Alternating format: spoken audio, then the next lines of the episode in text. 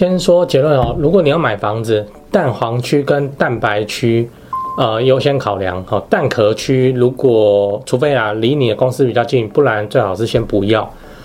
买蛋黄区的优缺点哦，交通便利，生活机能完善，房价的保值性高。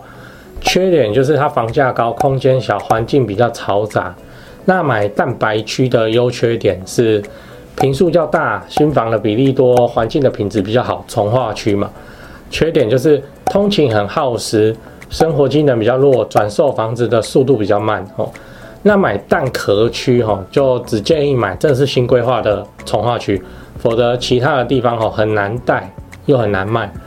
如果你想要知道更多的买房选择方法，记得关注加按爱心。我是买房阿元，提供你买房的实用建议，让你不买吃亏也不买上当。我们在上一支影片聊了买房子要做的六个功课，如果你还没看的话，可以看一下。哦，在这边。那今天我们就来讲蛋白区、蛋黄区、蛋壳区，这个要怎么选？哦，诶，那我一样会列出优缺点，这都我个人的经验分享哦，你参考就好。那影片记得看到最后。我会告诉你我是怎么选的。好，第一个，什么是蛋黄区？哈，所谓的蛋黄区就是指在市中心，交通跟生活机能都非常便利的区域。以台北市来说，我看整个都叫做蛋黄区这样哈，只有社子岛那边比较不是。好，那大安区啊、信义区啊，这个就是典型的蛋黄哦，蛋黄中的蛋黄，闹中取静的好地段哦。那当然有它的优点，就。诶，蛋黄区优点哈，第一方便哦，因因因为是整个国家的资源都在那边嘛，啊，所以可能可以说是全国最方便哦，交通是真的非常方便，搭公车搭捷运哦都非常的快速，早上出门上班，晚上下班回家都很快，省了非常多的时间，不用面对那个长距离的通勤地狱，因为你的人就住在蛋黄区哦。那蛋黄区的优点二，机能很好。哦，那各种生活机能非常完善哦，周边什么都有，想吃宵夜，想大采购哦，百货公司通通都很都在附近而已哦，啊，不然你就搭个捷运几站之内就到了，然后你还非常容易在路上运到那个热裤辣妹，不像郊区哦，连你要去个 Seven 买个饮料，你走路可能要十分钟以上。那蛋黄区的优点三，好卖。哦，这种位置好的房子啊，未来要卖掉也比较容易哈。地段好，房价上涨的话，涨价也会比较多。投资的保值性能力非常的强哦，那甚至可以说是财富传承哦。就如果你有蛋黄区的房子的话，那个可能就是你们家里头的最大笔的资产了哈。以后就要传给儿子女儿的这样哦。那蛋黄区当然它也有缺点啊，蛋黄区的缺点一贵，首先就是房价就高到吓死人。光是头期款，你就要准备一大笔钱哦。我们就不要说信义区哦，诶，你看那个大安区哦，传统明星大安区，你看成交价一平一百万哦，新城屋的话一平一百六十万。以前我们小时候说说千万豪宅嘛，那现在你一千万也买不到十坪呢哦，就算是千万豪宅这种说法也没什么问题，我是买不起啊。那蛋黄区的缺点二。窄就真的很窄哦，当当然蛋黄区也有那种超大坪数的房子，但那个总价值又过亿哦，这不是一般人有办法负担的。那一般人能看的大概就是老公寓啊，或者老华夏哈，三四十平就不错了。哦，那这个换算下去哦，四五千万应该是跑不掉。蛋黄区的缺点三吵，因为人口密度很高嘛，居住品质也会受到影响，隔音不好这样。半夜常常会听到邻居打炮的声音，或是那个汽机车呼啸而过。那讲完蛋黄区之后，我们就来聊聊蛋白区哦。什么是蛋白区？它就是相对于蛋黄区哦，位于离市区比较远的郊区，我们就称为蛋白区。以台北为例哦，像三峡、莺歌啦、那个树林呐、土城呐，吼，以台北的角度来看，它都是蛋白哦。那这区域有以下优点哦。哎，第一就比较便宜啊，便宜很多啊，房价会比市中心好，会比蛋黄区它便宜非常的多。在预算相同的情况之下，你可以买到更大坪数的房子，甚至可以多隔一间专门拿来养宠物哦。那蛋白区的优点二，新房比例比较多，不像是蛋黄区都是老旧公寓哦。那你在蛋黄区买一间二手中古屋的价格，在蛋白区可能也可以买一间有电梯的新房子，没什么问题。那蛋白区的优点三，步调比较慢哦，就蛋黄区生活步调比较悠闲啊，那你在工作之余也可以在房子附近散步，呼吸新鲜空气，因为它都是重划区哦，重划区之后那个街廓都有拉出来哦，不像你在蛋黄区里面那个骑楼高高低低哈，你那个推个娃娃车也不知道怎么办哦，然后又很挤，机车又很多这样。那那蛋白区当然也有它的缺点哦，蛋白区的缺点一，离市区很远。就上班通勤啊，是真的很很花时间啊，很费心又费神啊。诶，像我有朋友，光是上下班通勤哦，每天上班加下班，这样加起来要三个多小时，所以他早起晚归就变成家常便饭。哦，那蛋白区的缺点二，生活机能就比不上正市区蛋黄这样。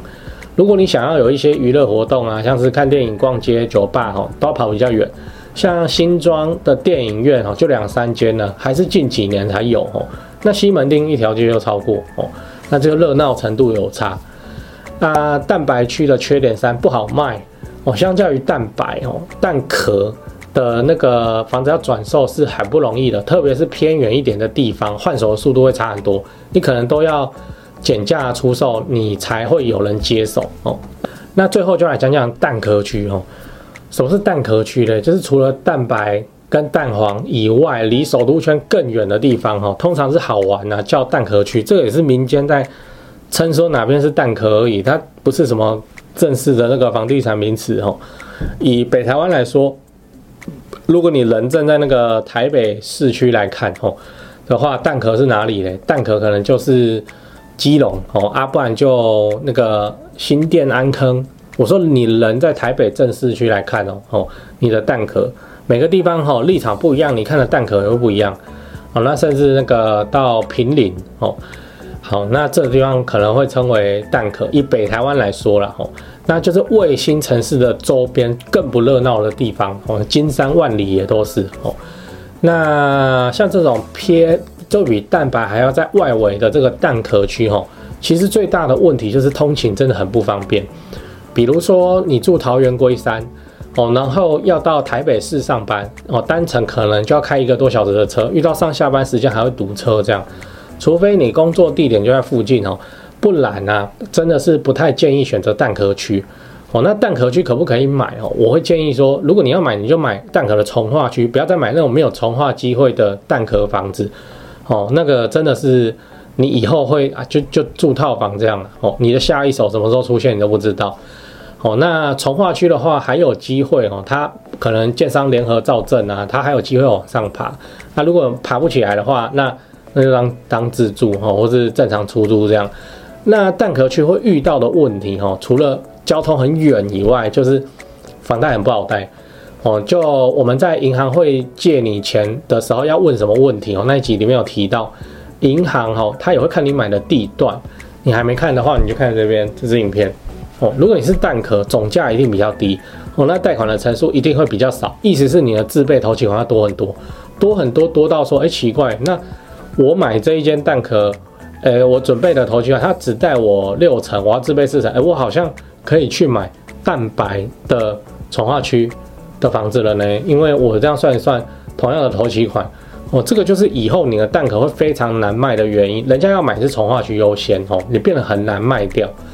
哦，那所以如果你没办法，你就是要买在蛋壳区的话，从化区吧，哦，只能在从化区里面挑哦，千万不要什么什么老街，什么老街里面买哦，会你的下一手也是老街的人而已哦，那他们很少买卖。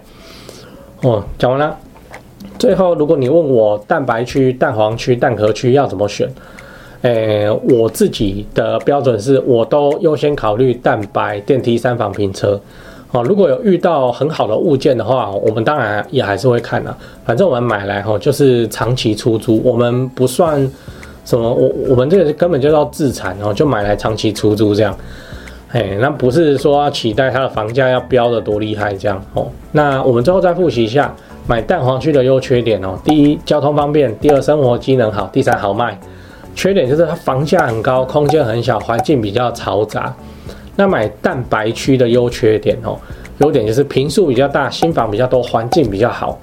哦，那缺点就是通勤很耗时，生活机能弱，跟转售房子速度很慢。那买蛋壳区的话，我是建议，除非你那个蛋壳区有重化区哦啊，否则就就尽量不要考虑。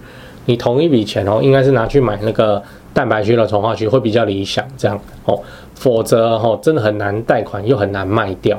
我是买房阿元。如果你想要买高雄市的中古屋或卖高雄的房子，欢迎你找台湾房屋美术之星店。这个是我常年配合的房仲店哦。我跟他们配合几年了？我应该超过十年了。我人还在台北上班呢。哦，买卖等等的事情，他都是他们帮我处理的。那中间过程都没有出过包，品质非常的好。如果你有亲戚朋友在高雄是做房仲，你当然给他做。那如果你没有想要找一个信任的房仲的话，哎，我。到现在的买卖都还是找他们哦，那就推荐你加他们的赖。那你一加吼，你记得要报你是买房阿元的观众，他就会知道你要干嘛了。最后喜欢这个频道的话，记得订阅、按赞、分享给朋友看。我是买房阿元，我们下支影片再见，拜拜。